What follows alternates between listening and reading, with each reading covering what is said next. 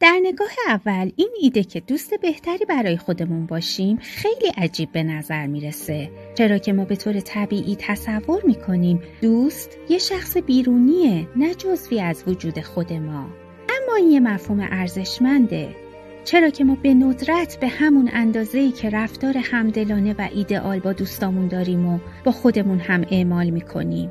اگه دوستمون مسئله پیش بیاد براش اولین واکنش ما به ندرت اینه که بهش بگیم. هی تو اساسا یه بازنده و شکست خورده ای اگه دوستمون از شریک عاطفی شاکی باشه که رفتار صمیمانه باهاش نداره بهش نمیگیم که لیاقت تامینه ما سعی می‌کنیم به دوستامون این اطمینان خاطر رو بدیم که دوست داشتنی هستن. و این موضوعی که پیش اومده قابل بررسیه. اینا مثالایی بود از اون چه که ممکنه در دوستی هامون اتفاق بیفته. ما به صورت ناخودآگاه می‌دونیم که چطوری راهبردهای خردمندانه و آرامش بخش رو به کار ببریم و این در حالیه که سرسختانه از به کار گرفتن این راه حلها برای خودمون خودداری می‌کنیم. یه سری رفتارهای کلیدی وجود داره که معمولا یه دوست خوب در دوستیش به کار می‌گیره که این رفتارها می‌تونن یه الگوی ایدئال باشن برای آنچه که خودمون در ذهن خودمون برای خودمون باید انجام بدیم. اول از همه یه دوست خوب شما رو همونطوری که هستین دوست داره. هر پیشنهاد و خواسته ای هم که در زمینه تغییر شما ارائه میده مبتنی بر پذیرشه. وقتی به شما پیشنهاد می‌کنه که روش جدیدی رو امتحان کنین جنس التیماتوم و تهدید نداره. دوست خوب به شما نمیگه که یا تغییر می‌کنی یا ترکت می‌کنم یه دوست تاکید داره که ما در حال حاضر به اندازه کافی خوبیم اما می‌تونیم برای حل چالشی که به نظرم اومده با همدیگه همراه بشیم و حتما که از پسش برمیایم دوستای خوب همیشه مواردی رو که ما به درستی انجام میدیم در نظر می‌گیرن. دوستامون افکار اشتباه همراه با تعاریف عجیب و غریب از ما ندارن و تاکیدشون همیشه بر نقاط قوت ماست. و این بسیار مایه تأسفه که ما به راحتی تمام نقاط قوت خودمون رو نادیده می‌گیریم. یه دوست هیچ وقت در یه همچین تلهی نمیافته. اونها می‌تونن مسائل و مشکلات ما رو در نظر بگیرن در حالی که هنوز فضائل و نقاط قوت ما رو در خاطرشون دارن. زمانی که ما شکست بخوریم دوست خوبمون با ما همدلی می‌کنه.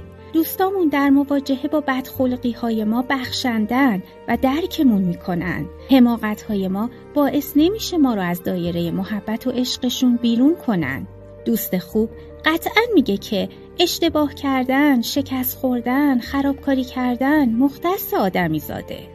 نکته ای که مهمه اینه که شخصیت ما متأثر از دوران کودکی مونه که در نتیجه رفتار والدین ناکاملمون شکل گرفته و این عادتهای ذهنی اکتسابی باعث ناامیدی ما در دوران بزرگسالیمون میشه. اما ما نباید خودمون رو سرزنش کنیم چرا که عمدن نخواستیم که این مدلی باشیم. ما واقعا گزینه بهتری نداشتیم. ما به شکل غیر قابل اجتنابی ملزم به گرفتن تصمیمات بزرگ و مهمی در زندگیمون هستیم. قبل از اینکه متوجه مخاطرات تصمیم گیری هامون بشیم یا بدونیم که عملکرد این تصمیمات در زندگیمون و آیندهمون چطوری خواهد بود. ما در مورد مسائل مربوط به رابطه عاطفی و کار کورکورانه رفتار می کنیم. ما تصمیم می‌گیریم به شهر دیگه مهاجرت کنیم اما به احتمال زیاد نمی‌تونیم پیش بینی کنیم که آیا در اون شهر رشد می‌کنیم یا نه وقتی هنوز جوونیم باید مسیر شغلیمون رو انتخاب کنیم در حالی که هنوز نمی‌دونیم که نیازهامون در یک رابطه عاطفی بلند مدت چی می‌تونه باشه به شریک عاطفیمون تعهد میدیم و زندگیمون رو به او گره می‌زنیم. یه دوست خوب می‌دونه شکست خوردن یه اتفاق نادر نیست. دوستامون پیوسته به ما میگن که مورد پیش اومده برای ما ممکنه که منحصر به فرد باشه. اما این یه روند کلی مشترکه که افراد در زندگیشون شکست می‌خورن. همه شکست می‌خورن. فقط ما در مورد شکست هاشون بی اطلاعیم و اساسا مایه مباهاته که ما به خوبی یاد بگیریم که بیشتر از اینکه دوست دیگران باشیم دوست خودمون باشیم. خوشبختانه حقیقت اینه که ما مهارت‌های مرتبط با رفاقت و به صورت ناخودآگاه در دسترس داریم. فقط اینکه از این مهارت‌ها هنوز برای کسی که بیشترین نیاز رو بهش داره یعنی خودمون استفاده نکردیم